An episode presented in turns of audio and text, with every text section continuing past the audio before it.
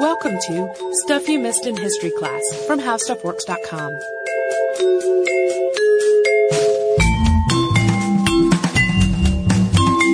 Hello and welcome to the podcast. I'm Holly Fry. And I'm Tracy V. Wilson. Uh, and today's subject has been requested by multiple listeners, uh, especially when we first came on the podcast. We came on uh, just after kind of the 100th anniversary of the event we're talking about today. And so it had been covered by a number of papers uh, and had kind of been in people's minds a little bit more. Uh, it's actually been on my list for almost since the beginning, and we haven't had an axe murderer episode in a little while, so we're due, I suppose, as due as one can be for such things. Uh, this one has some haunting mythology around it. Uh, it remains an unsolved case, so it's good for the Halloween season. And it's probably no surprise, based on the fact that I have already said this is an axe murderer episode. But just to be safe, here's the warning. This is some graphic talk of some pretty brutal murders, and particularly uh, the deaths of children, which I know can be really difficult for some people to hear. So if you are sensitive to violent subjects of this nature, or if you listen with younger history buffs, this is maybe one to proceed with caution or to pre-screen. Uh, for example, I can already tell you my best friend is not going to partake of this one. She and I were talking about it while I was researching. Uh, and as a parent for her, it's just too rough to listen to this kind of stuff. And the story is incredibly tragic. And even I, I mean, I'm, I'm often quite open that I'm not really a kids person. Um, uh, it took me a long time to research because I would find that I just had to get up and walk away for a while because it's just it's brutal and it's hard to think about somebody doing the things that this person or persons did. So we are talking about the Villisca axe murders. And before we get into the details of the actual event, I will let Tracy set the scene a little bit about the town of Villisca, Iowa. Yeah, so Villisca, Iowa. This took place in 1912. Villisca is in Montgomery County, and it's only about four square kilometers in size, so not not really big. Omaha, Nebraska, and Des Moines, Iowa are the nearest large metro areas, and Villisca is roughly in between them and a little bit south. Yeah, it's a little closer to one side than the other, but for the purposes of this, in between. And in the early 1900s, this was a town that was on a growth trajectory. It was kind of rural, but there was a budding business community. The train depot was very busy. They had a lot of uh, trains coming and going and visitors and business people, and it was a close-knit community. Josiah B. Moore, who was the father of the family at the center of this whole unsettling crime, was 43 in 1912. He's sometimes referred to as JB, and he had lived in Villisca for 13 years when he died and was a respected businessman. He had married Sarah Montgomery on December 6, 1899.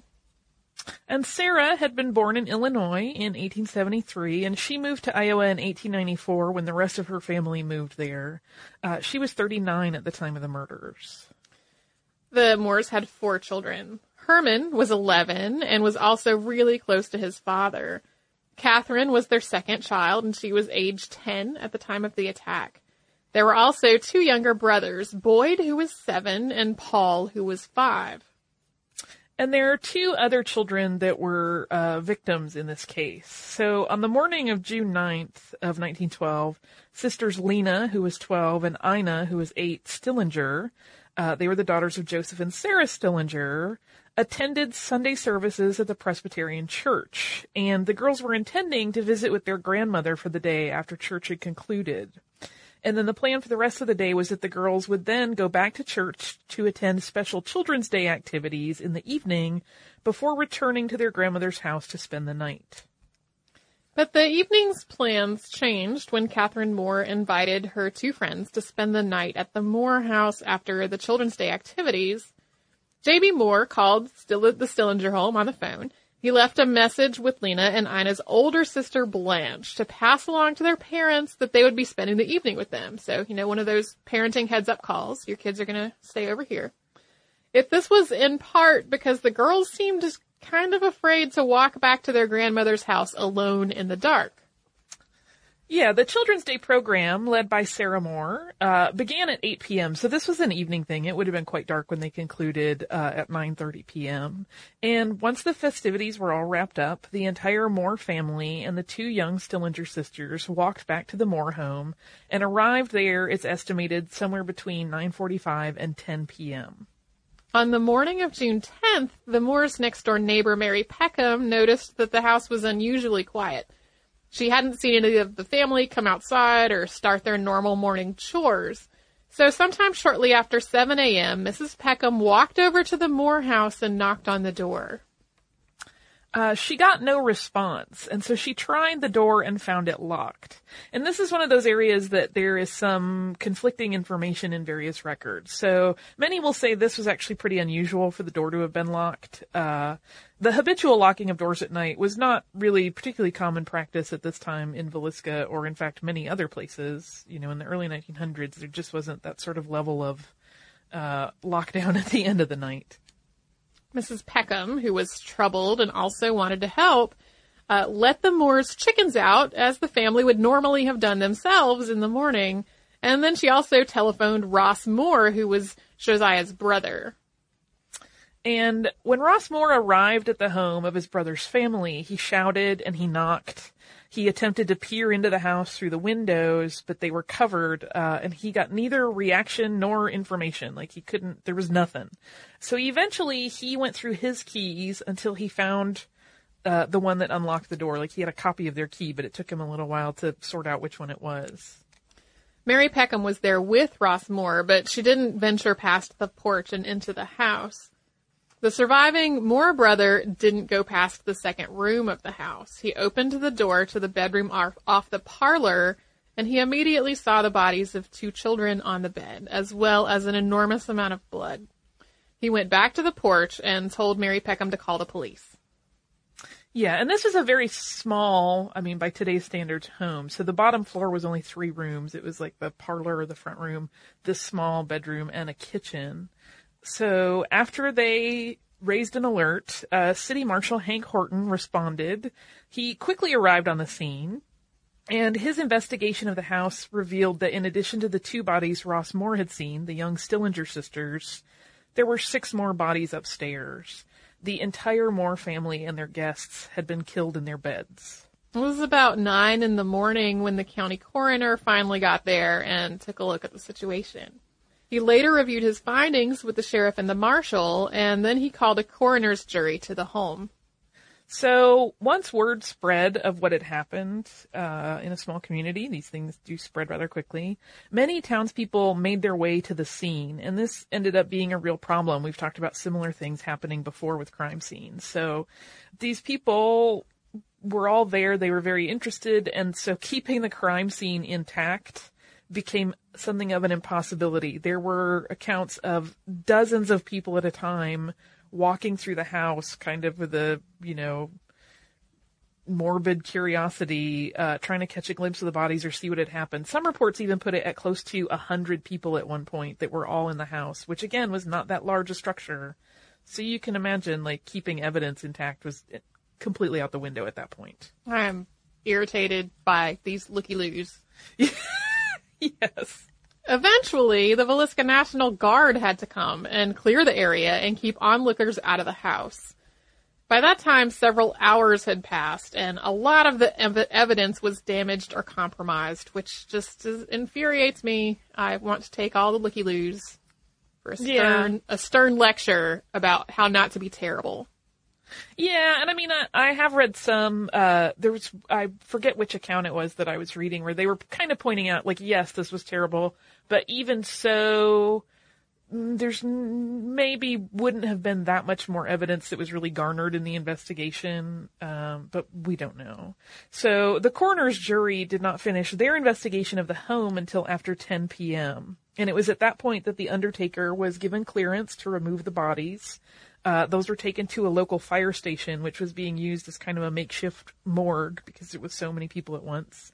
Uh, and the undertakers did not finish moving the victims until roughly 2 a.m.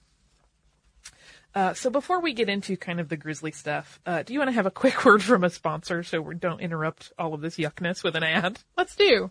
And now we will jump back to discussing the horrific events at Villisca. Despite the herd of looky-loos who had passed through the crime scene, there were some solid facts that they were able to glean about these murders. Yeah, so the doors to the house, all of the doors were locked. And as we mentioned earlier, many people believed that this was not a normal state of affairs. The curtains in every room of the house had been closed, and in the case of two windows that had no curtains, Mrs. Moore's clothing had been used to cover them. Uh, and I left it out of these notes, but her clothing had also been used to cover all of the mirrors in the house. Well, that now I'm scared. don't be scared. I don't, I don't mean to laugh. It is tragic and creepy, but I don't want Tracy to be scared. No, genuinely, Uh, when you said that, I had a shudder. Sorry. So, uh, to get more serious, all eight of these victims had been bludgeoned, apparently in their sleep, with an axe. And each victim's head had been covered with bed linens or articles of clothing after their skulls had been crushed.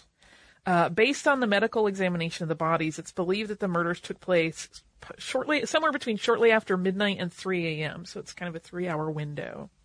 In the two rooms where Josiah and Sarah Moore and Lena and Ina Stillinger had been killed, kerosene lamps were found at the ends of the beds with their chimneys removed and their wicks turned back, uh, as though the killer had wanted to dim the lights.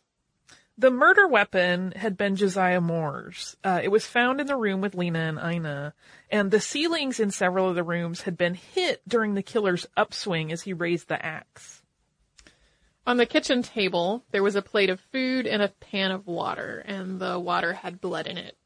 The downstairs bedroom where the Stillinger girls were slain contained a number of clues and sort of odd aspects. Uh, Ina was sleeping on the portion of the bed closest to the wall when she was killed, and a coat had been used to cover her face afterwards. Uh, Lena was situated partway down the bed. This led to some speculation that she may have uh, been struck and then shifted or wiggled down the bed a little bit initially before she died. She was wearing no undergarments and her nightgown had been shifted upward. Uh, there was blood on the inside of one of her knees and injuries to one arm, which appeared to be defensive, uh, as though she had tried to protect herself against the attacker. She is the only one that exhibited any sort of defensive injury. There was a two pound slab of bacon on the floor, wrapped in what was either a rag or a dish towel. And there was a nearly identical slab of bacon in the kitchen icebox. And additionally, there was part of a keychain on the floor. And I, uh, I know what some of you people are probably thinking based on a couple of these details, and I promise you we are coming back to them. Now we will get to sort of the coroner's inquest. The day after the grisly discovery, so on June 11th, the coroner's jury began their official inquest into the murders, and they eventually called 14 witnesses for testimony. So their first witness was Mary Peckham, who, uh, you know, was the first woman, the neighbor, that discovered that there was something not quite right. And she stated that the last time she saw the family was when they were leaving for the Children's Day activities at the church on the evening of the 9th. She was already in bed when the family returned home, and she said that she didn't hear any noises during the night. Uh, she relayed how she came to be curious about the family's whereabouts in the morning because of the unusual stillness of the house, uh, and that she had seen Mr. Moore's employee, Ed Selly, arrive and head to the barn to tend the horses not long after she contacted Ross Moore. The second witness was Ed Selly. And as we just said, he was an employee at JB Moore's store. And his testimony indicated that he'd opened the store as normal the morning of the discovery before being contacted by Ross Moore about the suspicious situation. After speaking with the victim's sister-in-law, Jessie Moore, Selly contacted the Moore's parents and Sarah's parents to see if the family had gone to visit any of them. So at that point, they were trying to figure out where they were, not realizing they were in the house.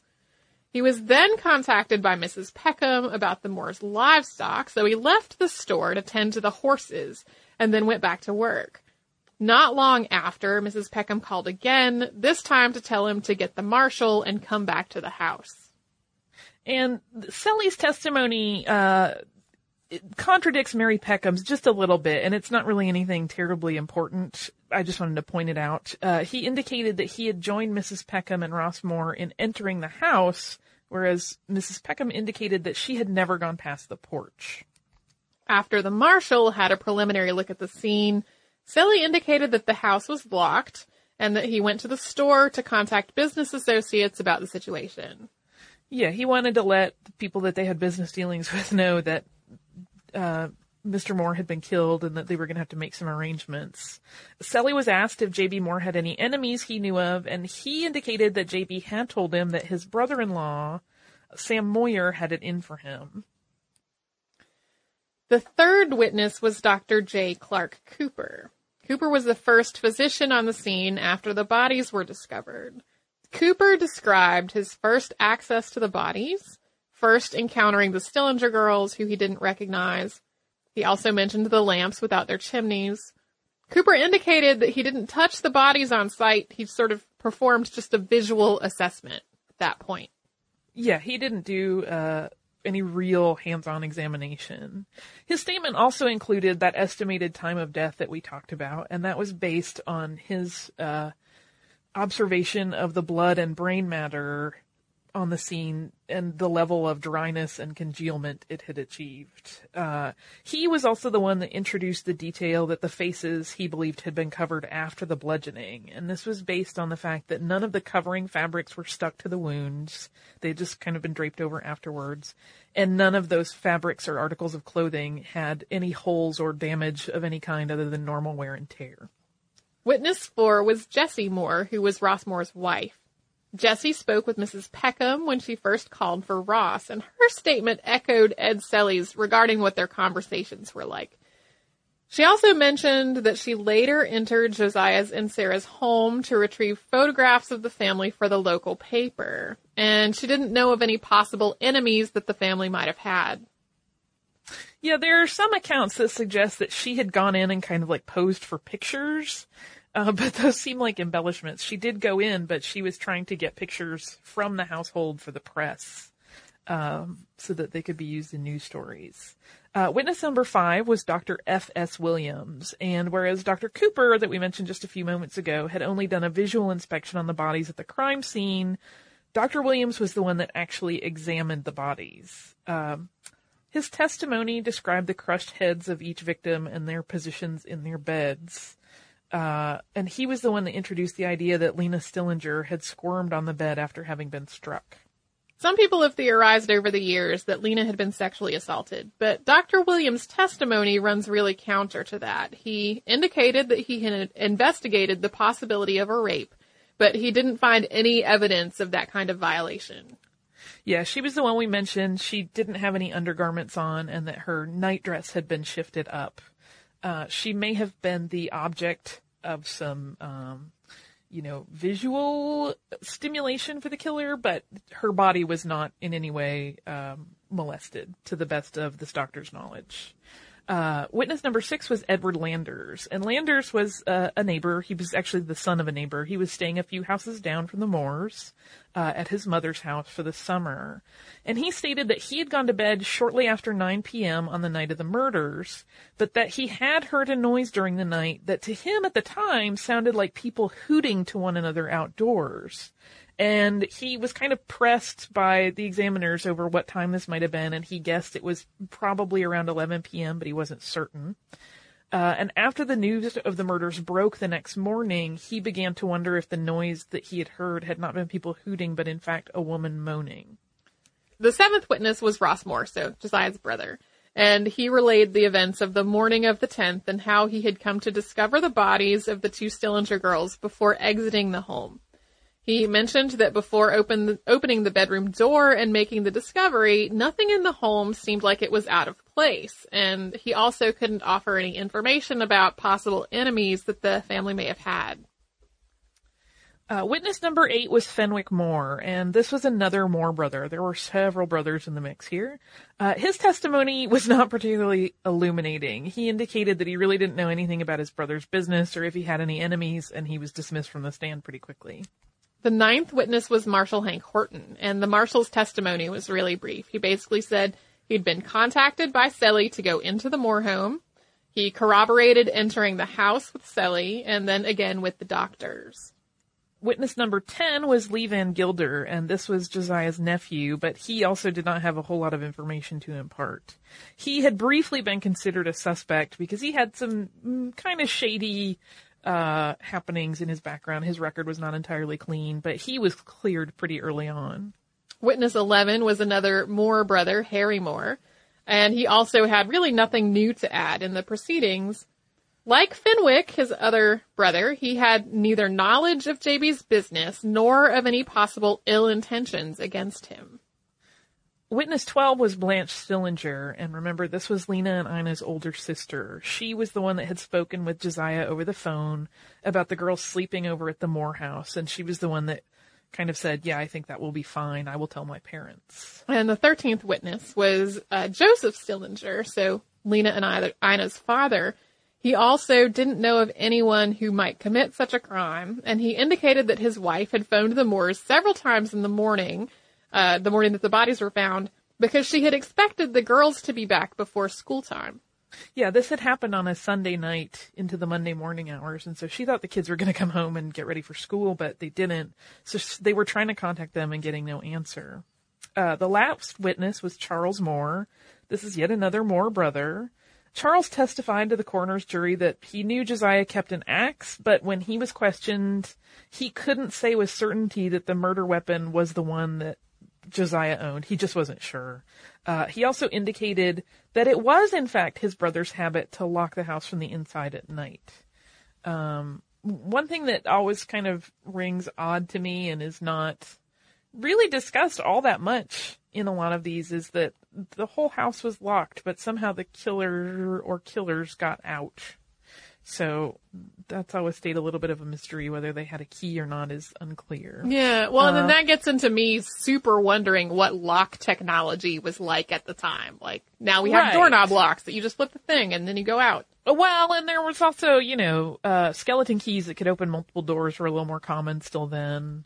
Uh, you know, it just wasn't quite the same as what we're dealing with today. So, and that may be one of the reasons that it's not really talked about that much. It's not that insane a thing. It's not like uh, even in some of the and I'll I'll talk about them briefly at the end, but even in like some of the um, sort of supernatural investigations of it, it doesn't really seem to come up as like a weird thing. Like an entity locked all the doors. Uh, doors were just locked. They don't really. It doesn't get embellished a whole lot. But uh, before we start talking about suspects and what may have driven someone to do this, let's have another quick word from a sponsor. We'll take a break from all of this sort of dark material for just a moment. So to return to this horrifying subject, there were many early leads in this case and really no shortage of suspects, but nothing ever panned out, and this horrific crime is still unsolved. It's uh, not possible in the scope of a podcast episode to cover every single sus- suspect, but we're going to talk about the more high profile ones. Yeah, this really sort of turned this town on its head and a lot of people characterize it as basically making a place where people would invite a stranger into their home for a meal and, you know, be very open and very friendly into a place where suddenly everyone was suspicious of everyone else. And, uh, you know, f- sort of fear driven suspicion kind of led their behavior beyond that. And as a consequence, a lot of different people were accused of participating in this crime. But, uh, one of the, the primary suspects that comes up in almost any discussion of this case is Frank F. Jones, and he was an Iowa state senator. He had been Josiah Moore's boss for many years, but in 1908, Moore had struck out on his own, opening a farming implement company, and he took several of uh, their lucrative business partners with him, including the John Deere Company. So Jones was a little irate with him from that point on. There were also rumors that Josiah had had an affair with Jones' daughter-in-law. So Frank Jones and his son, so the husband of this daughter-in-law, were even accused quite publicly by a detective agency of having hired a killer named William Mansfield to take out the Moore family. And William Mansfield was arrested for the murders in 1916, four years after they had taken place. According to Detective James Newton Wilkerson, who had been the one that had leveled those accusations against the Joneses, uh, he asserted that Mansfield was in fact a serial killer and that he also had a cocaine habit. Uh, Mansfield was also linked uh, via Wilkerson's research to other brutal murders, including those of his own wife, child, and his wife's family in 1914. So that would have been a couple years after Villisca, as well as murders in Kansas and Colorado. And in all of these cases, the victims were bludgeoned with an axe in homes where the windows and mirrors were all covered, similar to the Moore slayings.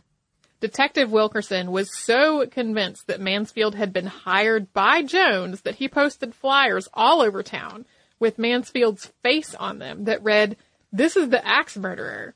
He murdered the Moore family at Villisca.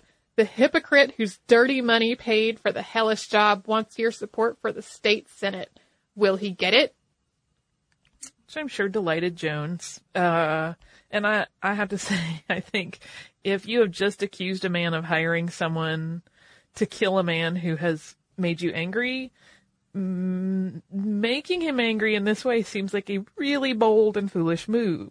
Uh, but while Mansfield does seem like an obvious solution to who killed the Moores, uh, and while Detective Wilkerson really seemed for the rest of his life that he was certain that Wil- that Mansfield was the the killer, uh, Mansfield had an ar- alibi for the time of the Villisca murders that placed him in Illinois.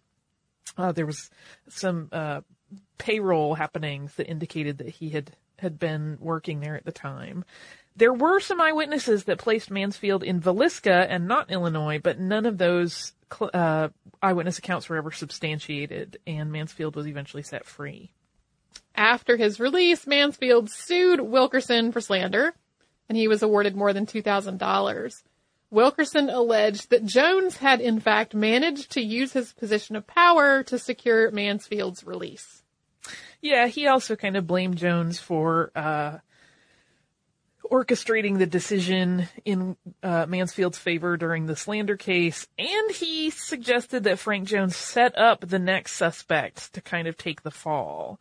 And that next, next suspect was Reverend George Kelly, who was a preacher who had moved to Macedonia, Iowa in 1912. So after the trail went cold with Mansfield, Kelly was arrested and charged with the Moore murders in 1917. And he was in Villisca for the Children's Day activities and he left town the next morning.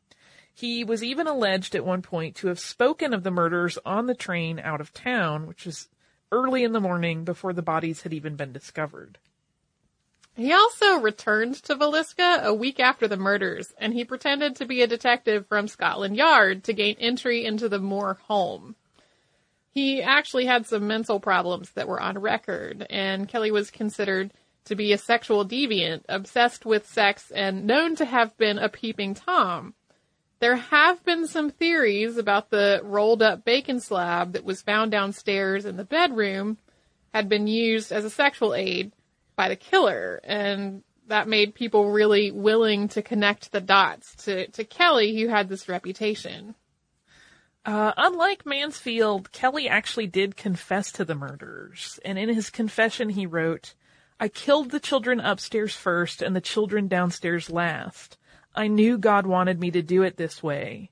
Slay utterly came to my mind, and I picked up the axe, went into the house, and killed them.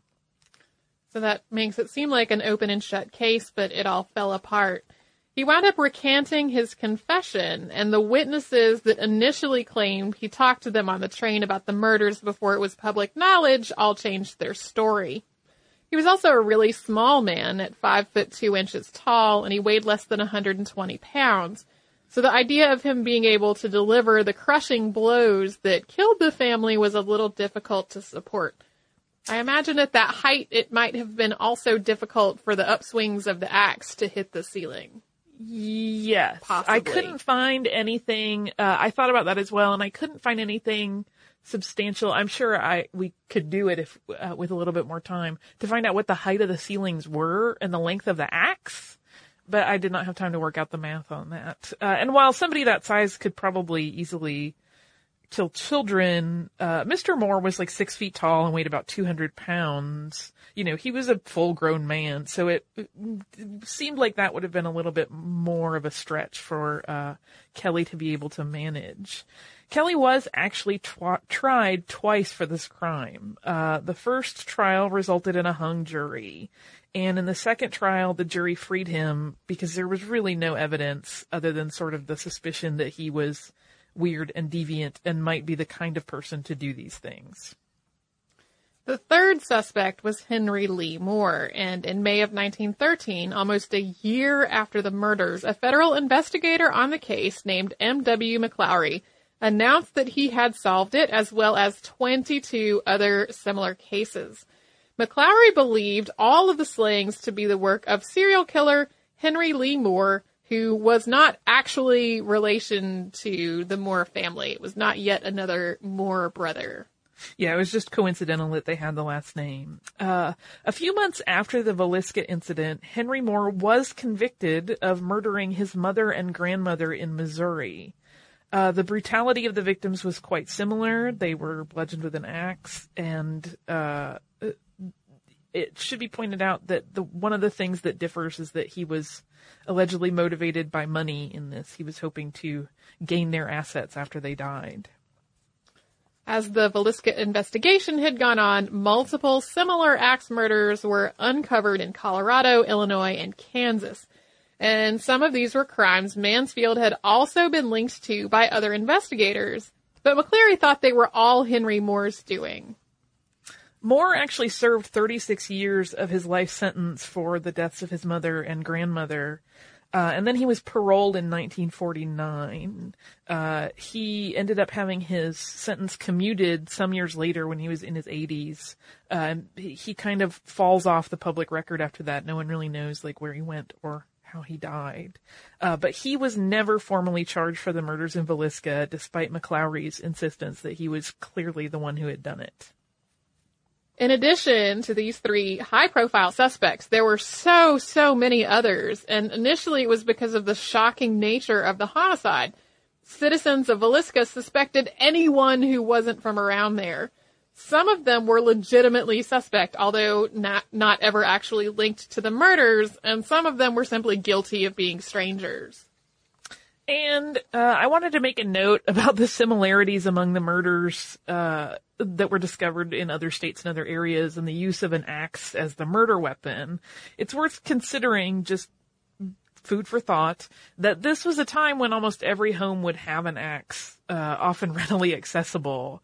Uh, Mike Dash, who is a writer that uh, wrote an article for the Smithsonian in 2012 about the Villisca killings, makes the point that this sort of could be considered a weapon of convenience for the times. Like in the Midwest, if you just wanted to go on a killing spree, an axe was pretty easy to get a hold of.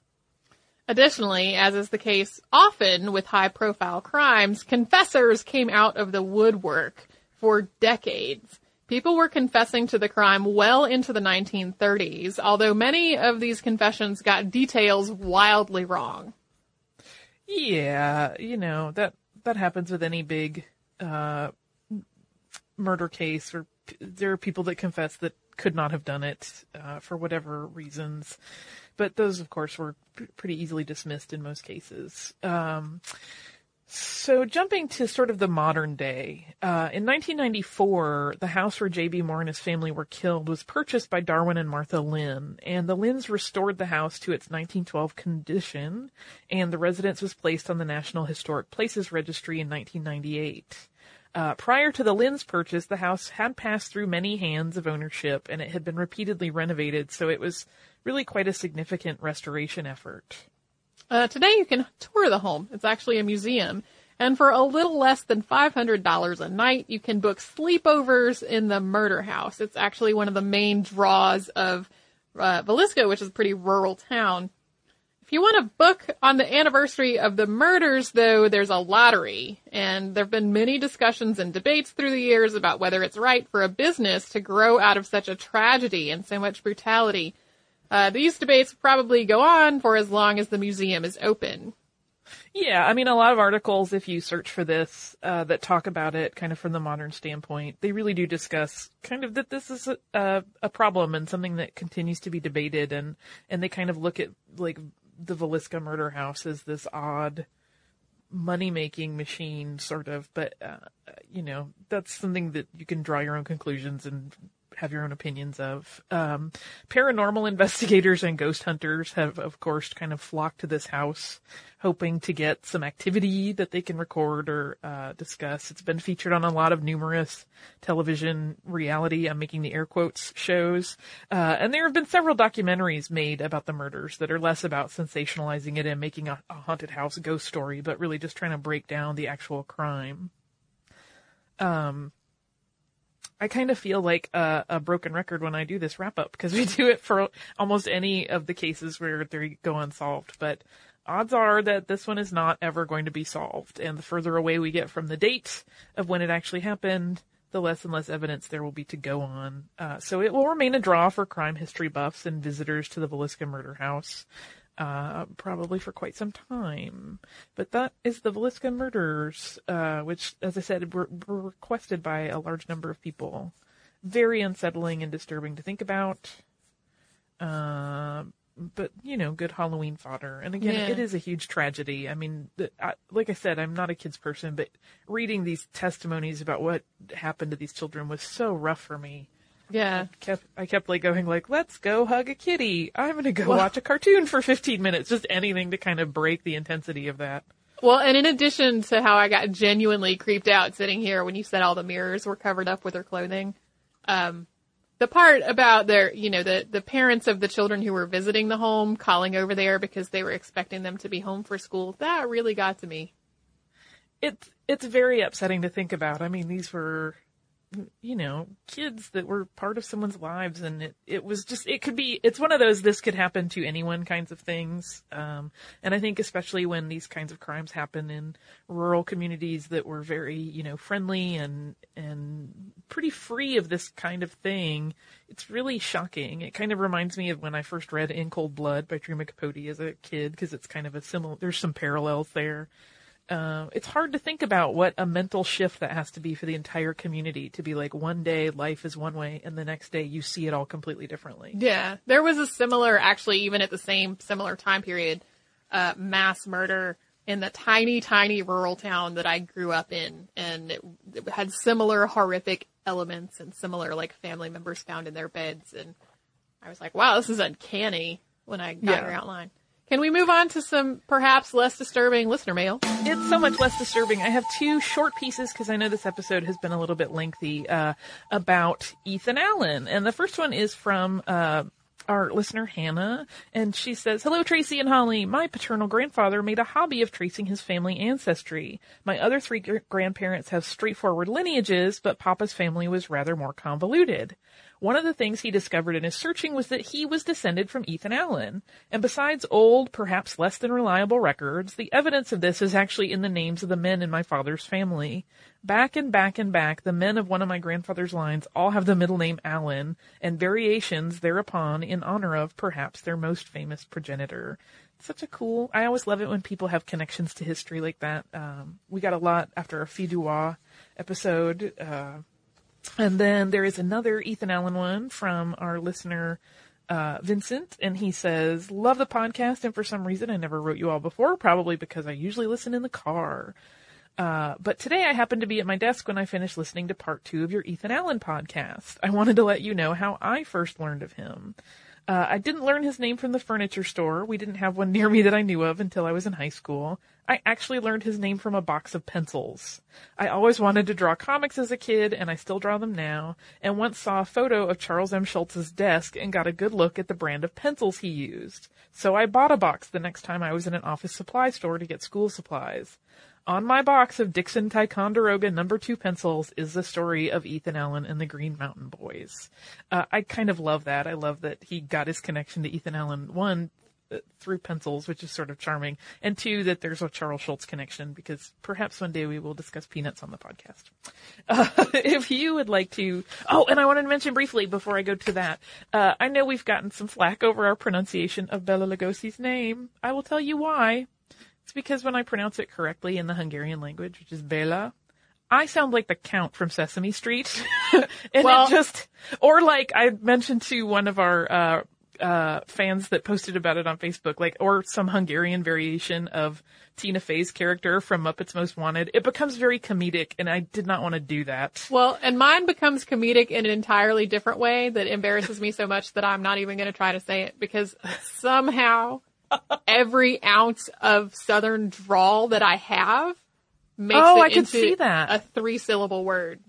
I could understand how that would happen. Yeah. And I will Well- say that I, I watched a lot of footage of him, like in interviews uh, and stuff, whatever I could get my hands on, and he seemed to not mind when people pronounced it Bella, so I was not worried too much about it. But Yeah. I'm sorry. I'm sorry if that dismayed anyone who actually speaks Hungarian and thought you yokels. Well, and having having for my part, having mostly seen uh, like documentary footage about him that was made and produced in the United States. There are a lot of American actors and commentators who pronounce it that way. So I genuinely was unaware that there was a different way to pronounce it until we got into that discussion. Yeah.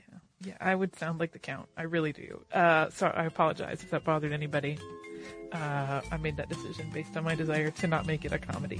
If you would like to write to us, you can do so. We are at historypodcast at discovery.com. You can also connect with us at facebook.com slash missedinhistory, at missedinhistory on Twitter, missedinhistory.tumblr.com, pinterest.com slash missedinhistory, and you can check out our selection of uh, Missed in History goodies at missedinhistory.spreadshirt.com. If you would like to get a t-shirt or a mug or any number of other fun accessories with our logo and some other fun designs on them. If you would like to learn a little bit more about uh, a related topic to what we talked about today, go to our parent site, How Stuff Works. If you type in the phrase pivotal murders in the search bar, you're going to get an article that's pretty new called Top 10 Historically Pivotal Murders. And it talks about some murders that kind of did things, uh, they had an effect similar to what this one had, where it really shifted the way a community or, you know, uh, even uh, the world looked at things after it had happened. Uh, so you can do th- that at our website, at our parent site, howstuffworks.com. You can also visit us at missedinhistory.com for show notes, all of our episodes archived, and the occasional fun blog posts. Uh, we hope you visit us at missedinhistory.com and howstuffworks.com. For more on this and thousands of other topics, visit howstuffworks.com.